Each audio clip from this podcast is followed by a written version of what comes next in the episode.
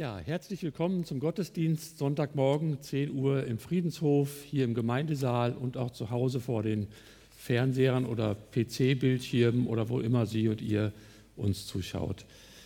Gottesdienst, wir feiern diesen Gottesdienst im Namen des Vaters und des Sohnes und des Heiligen Geistes. Amen. Die Predigt wird uns heute Annelie Krebs halten über einen Text aus Nehemiah 7 und Nehemiah 8 Ganz herzlichen Dank, dass du heute bei uns bist und für uns predigst.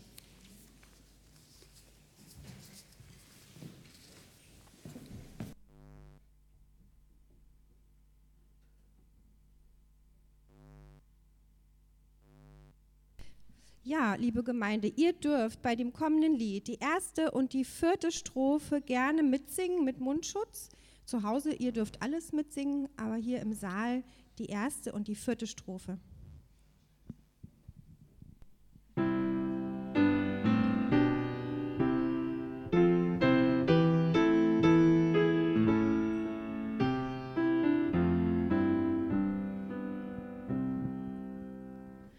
Lord.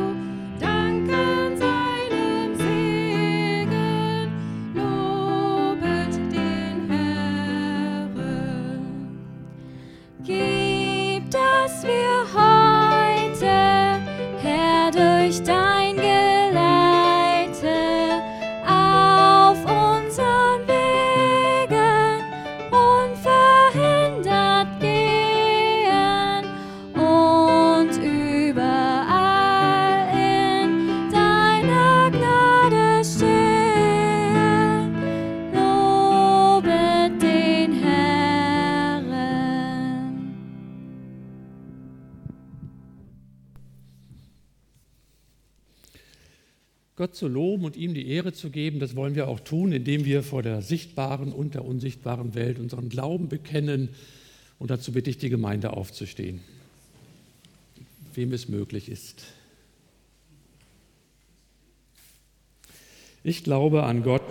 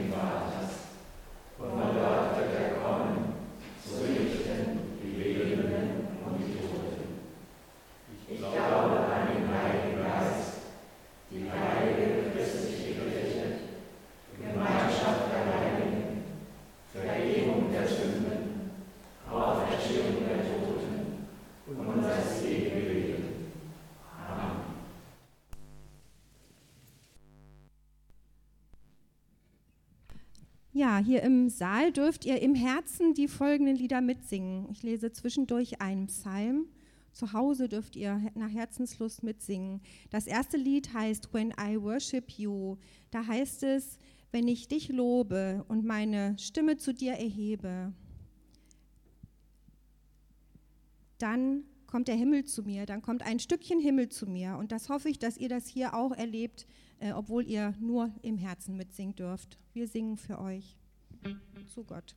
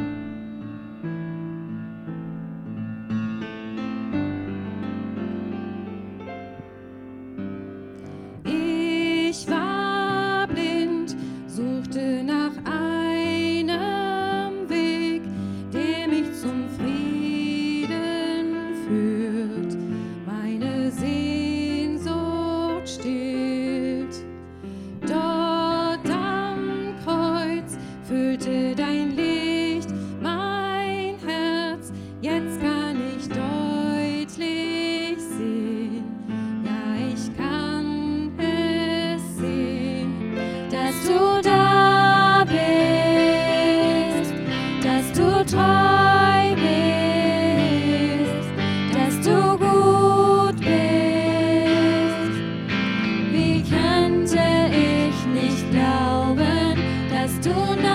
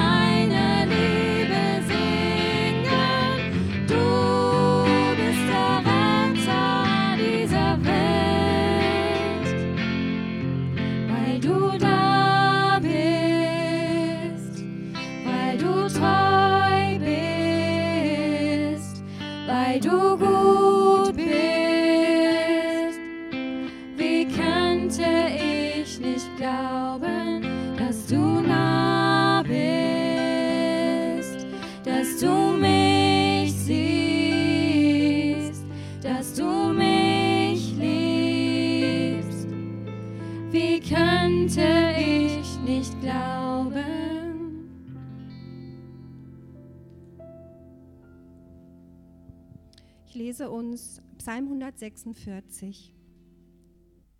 Halleluja, lobe den Herrn, meine Seele. Ich will den Herrn loben, solange ich lebe, und meinem Gott Lob singen, solange ich bin. Verlasset euch nicht auf Fürsten, sie sind Menschen, die können ja nicht helfen. Denn des Menschen Geist muss dahin und er muss wieder zur Erde werden. Dann sind verloren alle seine Pläne. Wohl dem, dessen Hilfe der Gott Jakobs ist, der seine Hoffnung setzt auf den Herrn, seinen Gott, der Himmel und Erde gemacht hat, das Meer und alles, was darin ist. Der Treue hält ewiglich, der Recht schafft denen, die Gewalt leiden, der die Hungrigen speiset. Der Herr macht die Gefangenen frei. Der Herr macht die Blinden sehend. Der Herr richtet auf, die niedergeschlagen sind. Der Herr liebt die Gerechten. Der Herr behütet die Fremdlinge und erhält Waisen und Witwen, aber die Gottlosen führt er in die Irre. Der Herr ist König ewiglich, dein Gott Zion, für und für. Halleluja. Deine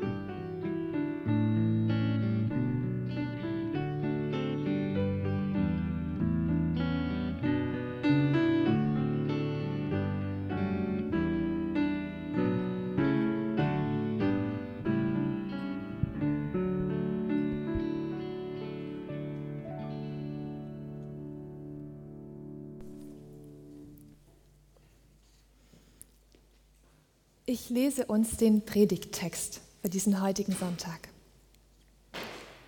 Als nun der siebente Monat herangekommen war und die Israeliten in ihren Städten waren, versammelte sich das ganze Volk wie ein Mann auf dem Platz vor dem Wassertor. Und sie sprachen zu Esra, dem Schriftgelehrten. Er solle das Buch des Gesetzes des Mose holen, das der Herr Israel geboten hat. Und Esra, der Priester, brachte das Gesetz vor die Gemeinde. Männer und Frauen und alle, die es verstehen konnten, am ersten Tage des siebenten Monats und las daraus vor auf dem Platz vor dem Wassertor vom lichten Morgen an bis zum Mittag, vor Männern und Frauen und wer es verstehen konnte. Und die Ohren des ganzen Volks waren dem Gesetzbuch zugekehrt. Und Esra, der Schriftgelehrte, stand auf einer hölzernen Kanzel, die sie dafür gemacht hatten. Und es standen neben ihm Matitja, Shema, Anaya, Uriah, Hilkia und Masia zu seiner Rechten, aber zu seiner Linken Pedaya, Mishael, Malkia, Hashum, Hashbadana, Sechaja und Mishulam. Und Esra tat das Buch auf vor aller Augen und er überragte alles Volk. Und als er es auftat, stand alles Volk auf. Und Esra lobte den Herrn, den großen Gott. Und alles Volk antwortete, Amen, Amen. Und sie hoben ihre Hände empor und neigten sich und beteten den Herrn an mit dem Antlitz zur Erde. Und die Leviten, Jeschua, Bani, Sheprea, Yamin, Akub, Shabbatai, Hodia, Masea, Kelita, Asaya, Josabat, Hanan, Pelaja unterwiesen das Volk im Gesetz und das Volk stand auf seinem Platz. Und sie legten das Buch des Gesetzes Gottes klar und verständlich aus, sodass man verstand, was gelesen worden war. Und Nehemia, der Statthalter, und Israel, der Priester und Schriftgelehrte, und die Leviten, die das Volk unterwiesen, sprachen zu allem Volk, dieser Tag ist heilig dem Herrn, eurem Gott. Darum seid nicht traurig und weint nicht. Denn alles Volk weinte, als sie die Worte des Gesetzes hörten. Darum sprach er zu ihnen, Geht hin und esst fette Speise und trinkt süße Getränke und sendet davon auch denen, die nichts für sich bereitet haben. Denn dieser Tag ist heilig unserem Herrn. Und seid nicht bekümmert, denn die Freude am Herrn ist eure Stärke. Und die Leviten trösteten alles Volk und sprachen, Seid still, denn der Tag ist heilig, seid nicht bekümmert. Und alles Volk ging hin, um zu essen, zu trinken und davon auszuteilen und ein großes Freudenfest zu machen. Denn sie hatten die Worte verstanden, die man ihnen kundgetan hatte. Wann haben Sie, wann habt ihr euch diese Woche über irgendwas so richtig gefreut? Gab es einen besonderen Moment? Vielleicht ähm, Zeit mit einer Person, die euch nahe steht? Oder habt ihr vielleicht auch ein schönes Geschenk bekommen? Ich habe so überlegt, was war denn in meiner Woche so Momente, wo ich mich so vom Herzen gefreut habe.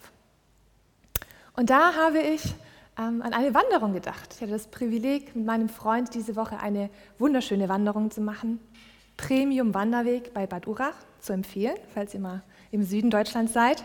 Unglaublich schöne Ausblicke, Zeit in der Natur, da ging mein Herz so richtig auf. Das war so ein Moment, wo ich mich wirklich gefreut habe diese Woche. Und um Freude soll es heute gehen. Die Freude am Herrn ist eure Stärke. Vielleicht neben den ganzen Namen von Leviten ähm, war dieser Satz vielleicht eher bekannt, jetzt im Predigtext. Aber die Situation, in die dieser Satz hineingehört, ähm, der war mir ganz ehrlich nicht so bekannt. Und ähm, ich möchte euch, ich möchte Sie jetzt so ein bisschen mit hineinnehmen ähm, in diese Situation, ähm, in die dieser Satz, die Freude am Herrn ist eure Stärke, so hineingesprochen wurde. Ja, das ist eine ganz besondere Situation, die hier geschildert wird. Das ganze Volk Israel also alle, die bis dahin aus dem babylonischen Exil wieder nach Jerusalem zurückgekehrt waren, versammelten sich. versammelten sich an einem Ort gemeinsam und sie sagten zu Esra, dem Priester und Schriftgelehrten, lese uns aus dem Gesetz Gottes vor. Sie wollten also wirklich hören, von dem hören, was ihnen bisher an Offenbarung, an Weisung von Gott gegeben war. Und dann wird vorgelesen und gelehrt. Das war nicht so eine kurze Bibelarbeit, nicht eine Predigt von 25 Minuten, sondern vom frühen Morgen bis zum Mittag. Also eine stundenlange Bibelarbeit. Und das Volk hörte zu und hatte den Willen zuzuhören. Ja, das ist mir so die erste Sache, die mir aufgefallen ist. Da war so eine Entschlossenheit, so ein Wille zuzuhören. Und dann lesen wir die Reaktion des Volkes. Sie weinten. Sie weinten wahrscheinlich auch ziemlich laut, sonst hätte er nicht so oft gestanden, seid still. Also die Reaktion des Volkes war, sie weinten. Was kann dieses Wein bedeuten? Es ist ein Ausdruck dafür, dass diese Worte des Gesetzes als wahr anerkannt wurden und dass sie davon berührt, getroffen waren. Und es ist wohl auch ein Ausdruck dafür, dass sie in vielen dem nicht entsprochen haben, was sie da gehört haben. Also ein Zeichen für Buße. So manche Ausleger. Das ist also eine ganz besondere Situation, die wir da, ähm, da hineingenommen werden. Es ist eine geistliche Erneuerung, die passiert hier im Volk Israel. Ein ganz neues Ausgerichtetsein auf Gott. Was kann uns das heute hier sagen im Friedenshof und an den Bildschirmen? Ich überschreibe den ersten Teil der Predigt äh, mit folgenden Worten.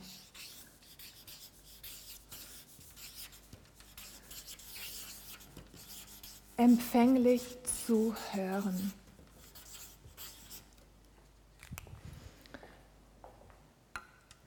Martin Schleske sagte einmal, die wesentlichen Dinge kannst du nicht machen, sondern nur empfangen. Aber du kannst dich empfänglich machen.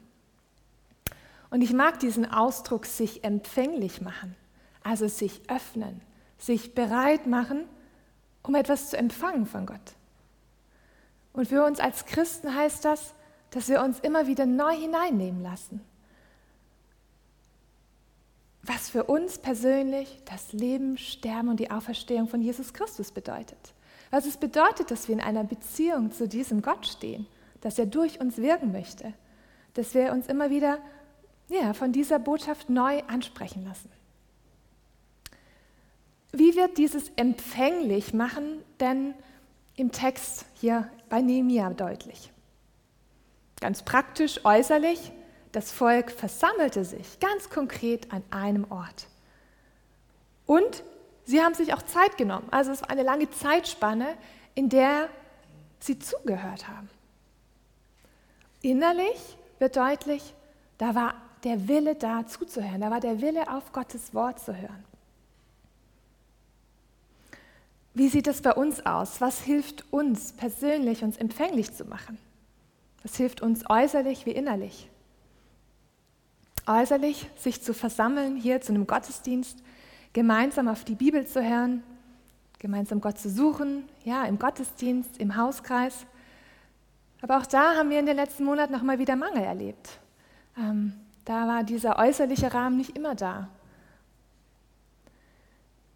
Ich habe mich gefragt, was das dann aber auch heißen kann, dieses empfänglich machen, so ja, im Gestalten der persönlichen Beziehung zu Gott. Ich hatte vorhin erzählt, so ein Moment der Freude bei mir in dieser Woche äh, war in der Natur. Mir hilft es, mich zu bewegen in der Natur, aber auch ja, ganz bewusste Zeiten der Stille zu haben. Auch nochmal angeleitete Zeiten, in der ich wirklich still bin und dann auf Gott höre. Das ist zum einen im kleinen im Alltag für mich gut, aber auch im größeren ähm, habe ich das im letzten Jahr mal bei so einer stille Einkehrzeit ähm, genutzt. Weil ich gemerkt habe, das ist ein Weg, das ist ein Zugang, das ist ein äußerer Rahmen, der mir hilft, mich neu auszurichten, mich empfänglich zu machen, auf Gott zu hören. Christian Hönemann hatte ähm, im letzten Jahr mal in einem Gemeindebrief von den neun Wegen, Gott zu lieben, ähm, erzählt. Vielleicht erinnert sich der eine oder andere. Dort werden auch nochmal solche Zugänge geschildert, solche Wege, die uns helfen können. Ähm, neben der Stille oder der Natur ist da auch von dem sinnlichen Weg die Rede. Sinnlich angesprochen zu sein. Von der Liturgie, einem liturgischen Weg. Ähm, zum Beispiel das Vaterunser zu beten ähm, oder das Glaubensbekenntnis. Aber auch eine intellektuelle Auseinandersetzung, sich theologisch zu reiben, kann ein Weg hin zu Gott sein. Oder auch das aktive Helfen. Welche Erfahrungen haben Sie gemacht in den letzten Monaten? Welcher Zugang, vielleicht auch äußerlicher Rahmen, hilft Ihnen, sich zu öffnen, sich empfänglich für Gott zu machen?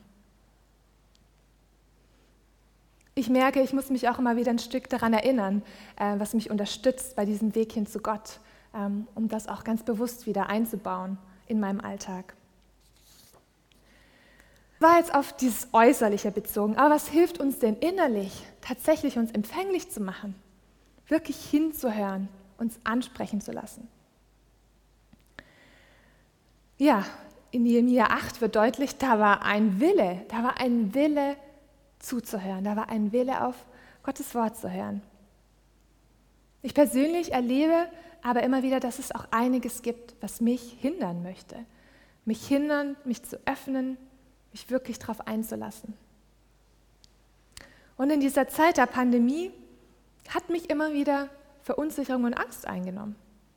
Manchmal schien es wirklich mühsam für mich, Gott zu suchen und Gott zu finden. Und was mich persönlich auch immer wieder hindert, ist, dass manche Sorgen und Gedanken manchmal so groß werden bei mir und ja, den, den Blick auf Jesus irgendwie verstellen. Was ist es bei Ihnen, bei dir, was dich hindern kann, auf Gott zu hören? Mir ist in den letzten Monaten aber wichtig geworden, auch das mal in Worte zu bringen, auch da mal mit anderen drüber zu sprechen, über das, was, was mich hindert, über das, wo ich Anfechtung erlebe, wo es manchmal nicht einfach ist, Gott tatsächlich, ähm, ja, Gott zu suchen und zu finden. Und diese Auseinandersetzung in dem, was mich hindern kann, kann dann so ein Trotzdem erwachsen. Ein Trotzdem, ich lasse mich nicht mehr abhalten. Ich, äh, mein Wille wird so stark, ich bleibe beharrlich. Ich ähm, halte vielleicht auch mal ein paar Stunden aus wie das Volk Israel, um Gott zu suchen. Ich halte durch und äh, höre nicht auf, ihn zu suchen, damit er mich neu ausrichten kann. Empfänglich zu hören, das war also der, die Überschrift über dem ersten Teil. Den zweiten Teil möchte ich überschreiben mit den Worten vom Weinen zur Freude. So, das soll ein Auge werden.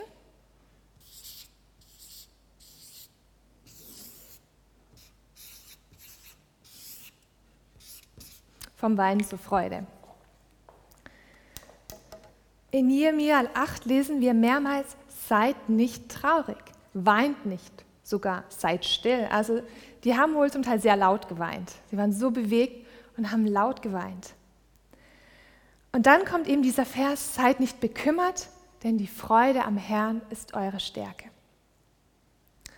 Vom Weinen über das, wo das Volk Israel realisiert hat, wie Gott ist und inwiefern sie auch nicht übereingestimmt haben mit seinem Willen. Von diesem Wein soll, aus diesem Wein soll eine Freude werden, eine Freude über Gott. Also von der Buße hin zur Freude, das ist so der Weg, der uns dieser biblische Text lehrt. Es geht um ein Hinschauen auf das, wie Gott ist, wie gut er zu mir ist statt ein nur darauf schauen, wo ich ihm nicht entsprochen habe oder welche Fehler ich gemacht habe. Und ich finde dieses vom Weinen zur Freude, das ist wirklich so ein Zeichen für das, und das drückt aus, was wirklich Gnade ist. Ich lasse mich berühren und auch korrigieren von Gott. Ich empfange Vergebung und dann freue ich mich an der Gemeinschaft mit Gott. Ich freue mich an ihm, an dem, wie er ist. Und der Fokus ändert sich hier. Ich schaue weg von mir, schaue hin zu ihm.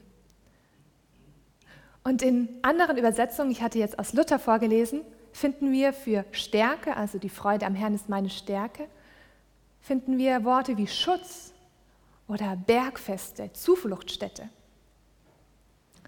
Dieses Hinschauen auf Jesus, dieses sich freuen an ihm, wird also zu einem Raum, der mir Halt gibt, der mein Fundament ist.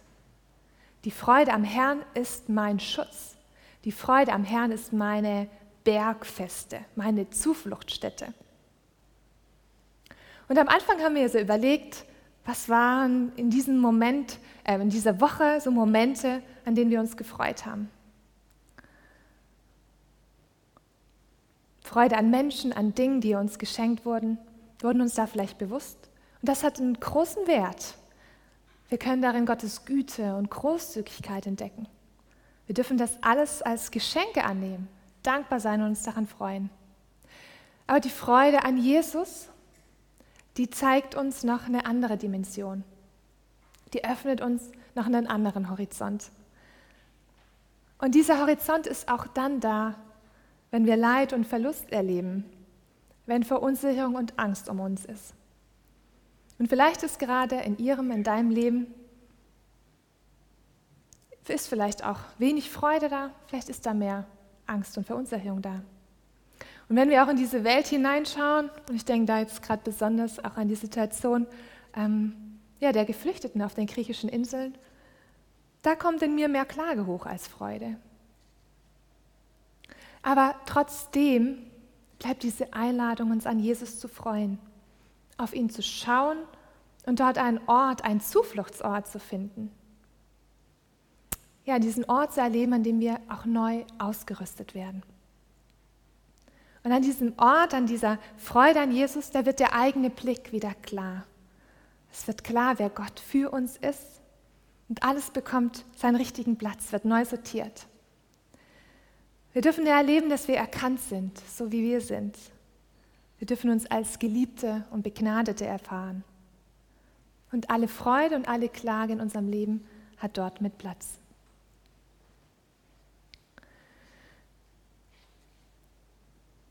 Den dritten Teil habe ich überschrieben mit ein Freudenfest nicht nur für uns.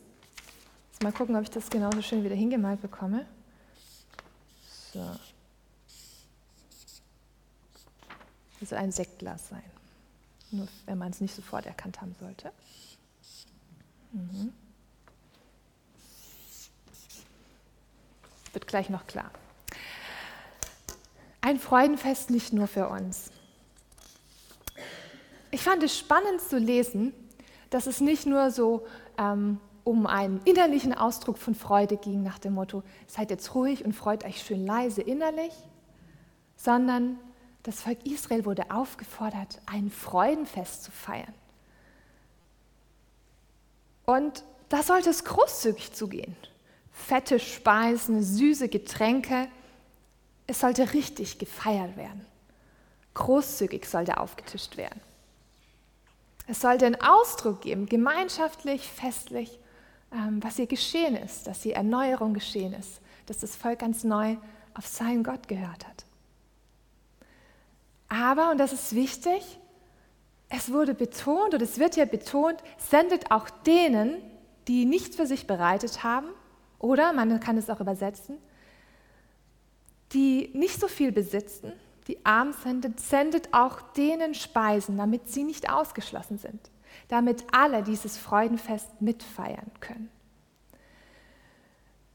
Ja, das fand ich spannend. Niemand soll von diesem Freudenfest ausgeschlossen sein. Was kann das für uns bedeuten? Ich finde, gerade in dieser Zeit der Pandemie ist es eine sehr dringliche und eine herausfordernde Frage. Wie wird niemand ausgeschlossen vom Fest der Freude? Ein Beispiel, wie das aussehen kann.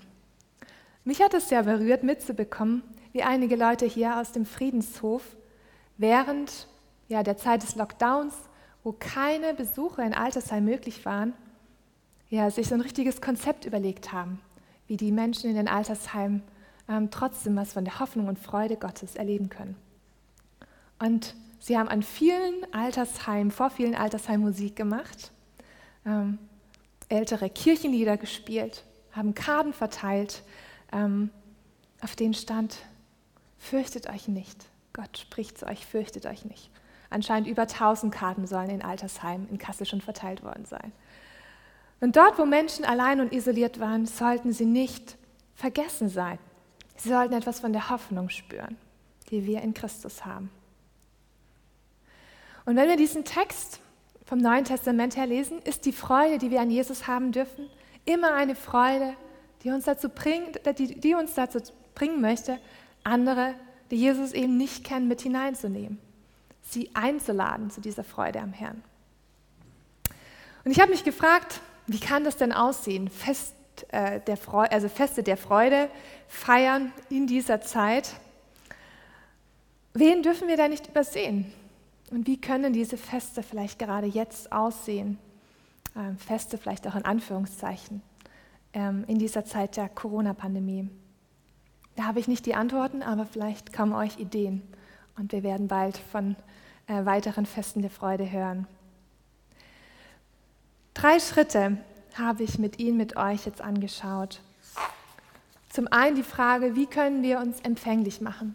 Was hilft uns äußerlich, innerlich, auf Gott zu hören, uns neu auszurichten? Und wie kann diese Freude an Jesus zu einem Zufluchtsort werden? Wie kann aus dem Wein wirkliche Freude an Jesus werden? Und die letzte Frage, wie können Feste der Freude aussehen, bei denen wir ja, die Freude an Jesus zum Ausdruck bringen und wen dürfen wir dabei nicht übersehen? Sie, ihr seid nun eingeladen, in den nächsten Minuten ähm, ja, ein bisschen zuzuhören. Wir werden ein Instrumentalstück hören und ihr, sie, ihr habt Zeit, diese Worte nochmal sacken zu lassen.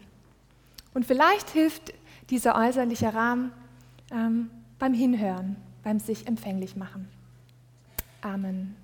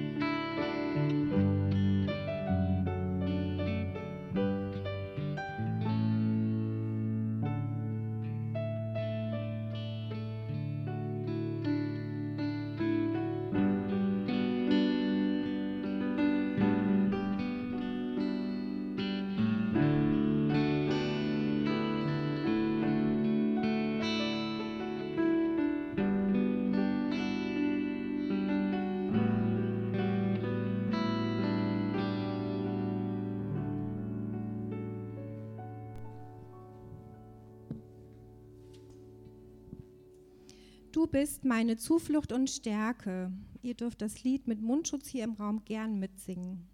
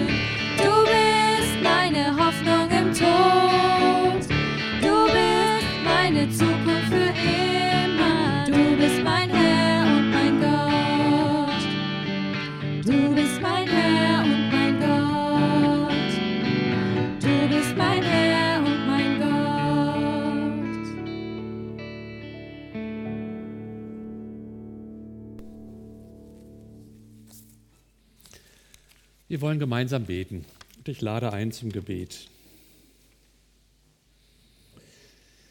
Himmlischer Vater, auch in unserer Gemeinde gehen so langsam die Gruppen wieder los. Es treffen sich mehr Menschen in unseren Gruppen und wir bitten dich, Herr, dass du gutes Gelingen schenkst, dass du Segen schenkst für das, was wir tun, für das, was wir lernen, für das, was wir machen, dass du Schutz schenkst, Herr, auch in unseren Gruppen, in den Hauskreisen und all die, die sich jetzt so nach und nach wieder häufiger treffen.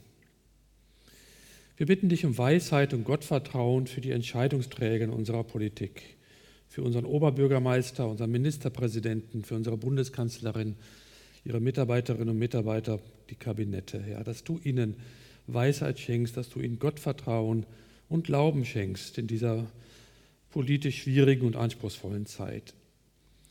Wir bitten dich für die Flüchtlinge in Moria und auch in den vielen anderen Flüchtlingslagern in Griechenland und anderen Teilen dieser Welt. Vater, dass du dich dieser Menschen wirklich annimmst, dass du Lösungen schenkst, dass du Perspektiven schenkst, dass du diesen Menschen eine neue Heimat schenkst, eine neue Heimat gibst, dass du sie beschützt und eine Perspektive für ihr Leben, für ihre Zukunft und das ihrer Kinder. Wir bitten dich um die Missionare in anderen Ländern, dass du sie wirklich zum Segen stellst, zum Segen machst für die Menschen, für die Gemeinden, in denen sie wirken, für die Regionen, in denen sie leben. Wir bitten dich für die Kranken, für die Alten, für die Gebrechlichen unserer Gemeinde, die, die nicht zum Gottesdienst kommen können, Herr, dass du ihnen Stärke gibst, Trost, dass du ihnen deine Liebe zeigst und auch Heilung nach deinem Willen. Und gemeinsam beten wir das Vaterunser und dazu bitte ich die Gemeinde, wem es möglich ist, aufzustehen. Vater unser.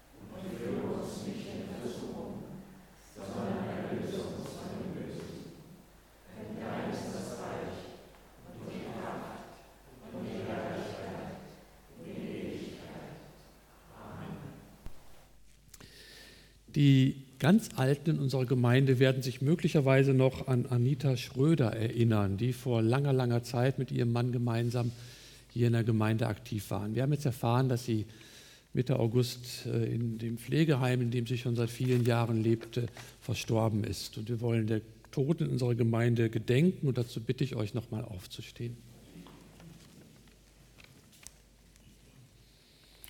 Am 19. August 2020 hat Gott, der Herr über Leben und Tod, unsere Schwester Anita Schröder im Alter von 97 Jahren zu sich gerufen. Angesichts ihres Todes richten sich unsere Hoffnungen auf Jesus Christus. Er spricht, ich bin die Auferstehung und das Leben. Wer an mich glaubt, der wird leben, auch wenn er stirbt. Und wer da lebt und glaubt an mich, der wird nimmermehr sterben. Wir beten. Lieber Vater, vor dir gedenken wir unserer Schwester Anita Schröder. Wir danken dir für ihr Leben in unserer Mitte. Wir bitten dich, nimm sie auf in deinen Frieden. Sei denen nahe, die um sie trauern. Gib ihnen die Kraft und Trost, den sie in diesen Tagen Abschied, des Abschiednehmens und der Trauer brauchen. Amen. Dann gibt es noch ein paar Abkündigungen.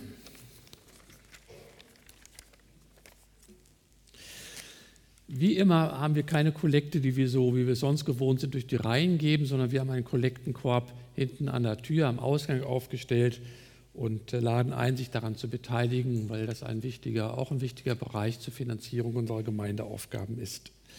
Nächsten Sonntag findet um 10 Uhr wieder hier ein Gottesdienst statt.